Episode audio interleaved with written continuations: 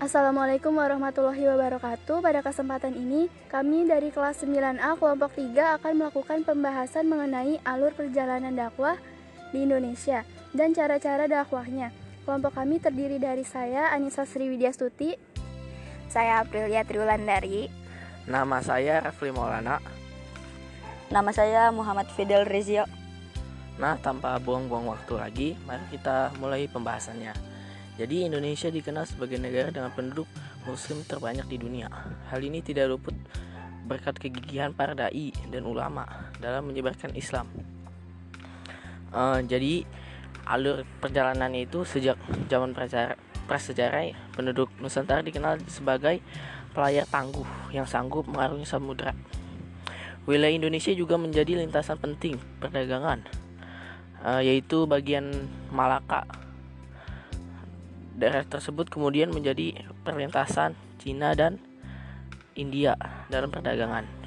Bersama dengan itu pula datang pedagang dari Timur Tengah pada abad ke-7 Masehi. Eh, mereka juga melakukan perdagangan. Mereka tidak hanya berdagang, tapi sekaligus me- melakukan dakwah dalam menyebarkan agama Islam. Dengan demikian, agama Islam telah ada di Indonesia sejak abad ke-1 Hijriah atau 7 Masehi. Nah, mungkin saat ini masih pada bingung gimana proses masuknya Islam ke Indonesia. Ah, itu menurut pak para ahli teori ini ada tiga. Yang pertama itu teori Mekah.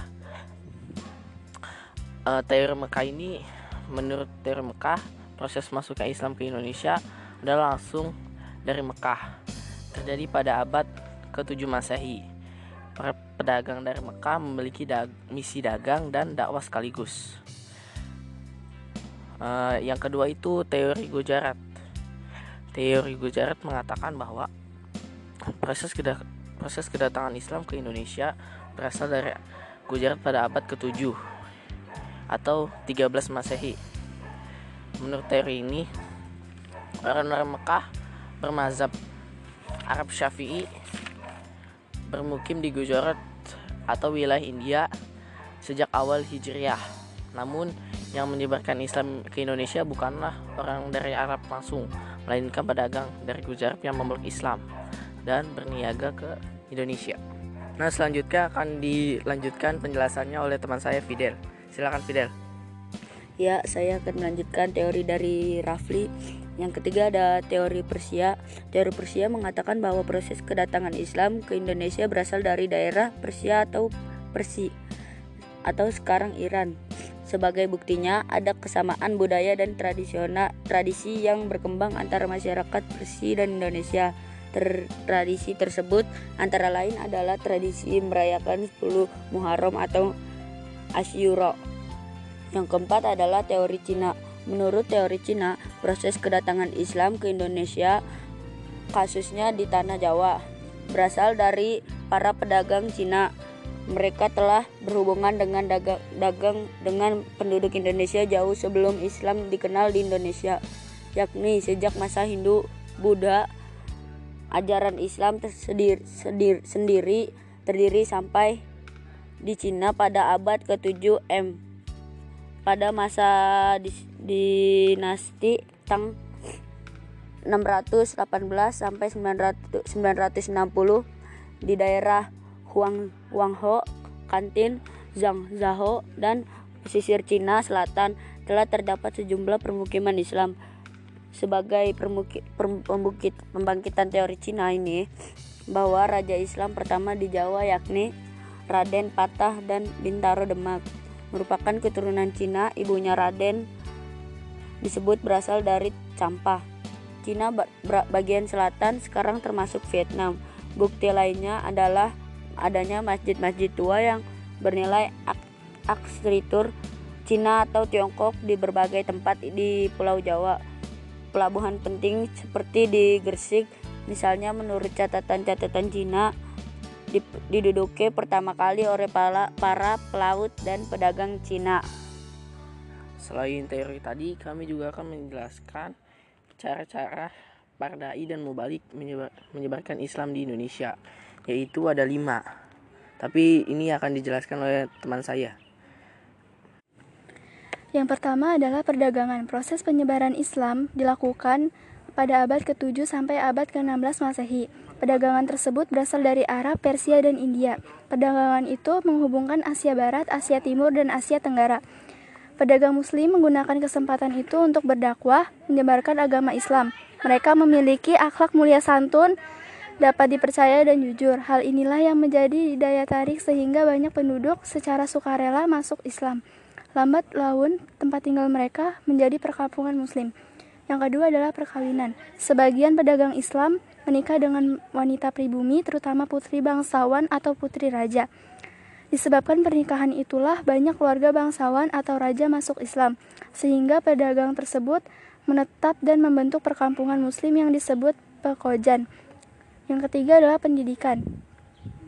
Nama lembaga-lembaga pendidikan Islam itu ber berbeda di setiap daerah di Aceh misalnya dikenal dengan nama Mu Meunasah, Dayah, dan Rangkang. Di Sumatera Barat dikenal adanya surau, di Kalimantan dikenal dengan nama Langgar, sementara di Jawa dikenal dengan pondok pesantren. Mereka tinggal di pondok atau asrama dalam jangka waktu tertentu, menurut tingkatan kelasnya. Setelah menamatkan pendidikan pesantren, mereka kembali ke kampung masing-masing untuk menyebarkan Islam.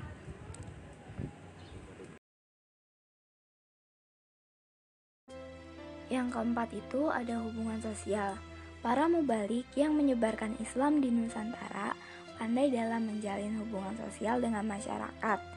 Mereka yang telah tinggal menetap aktif membaur dengan masyarakat melalui kegiatan sosial.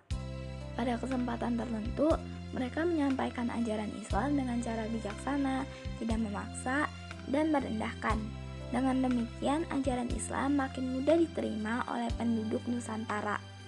Yang kelima itu ada kesenian. Sebelum Islam datang, kesenian dan kebudayaan Hindu-Buddha telah kuat di tengah masyarakat. Kesenian tersebut justru digunakan sebagai sarana dakwah. Cabang-cabang seni yang dikembangkan para penyebar Islam di antaranya adalah seni bangunan, seni pahat dan ukir, seni tari, seni musik, dan seni sastra. Seni bangunan itu misalnya masjid, mimbar, dan ukiran-ukiran yang menunjukkan motif-motif yang dapat kita lihat di Masjid Agung Demak, Masjid Agung Kesepuhan di Cirebon, Masjid Agung Banten, dan Masjid Baitur Rahman di Aceh. Demikian pula dengan pertunjukan wayang kulit. Penonton gratis menonton pertunjukan tersebut penonton hanya diminta mengucapkan dua kalimat syahadat yang berarti para penonton telah masuk Islam. Sebagian besar cerita wayang kulit dikutip dari cerita Mahabharata dan Ramayana, namun sedikit demi sedikit dimasukkan nilai-nilai ajaran Islamnya. Demikian materi yang kami sampaikan. Mohon maaf bila ada kesalahan kata yang disengaja maupun tidak disengaja. Semoga materi yang kita sampaikan dapat dimengerti dengan baik. Sekian, wassalamualaikum warahmatullahi wabarakatuh.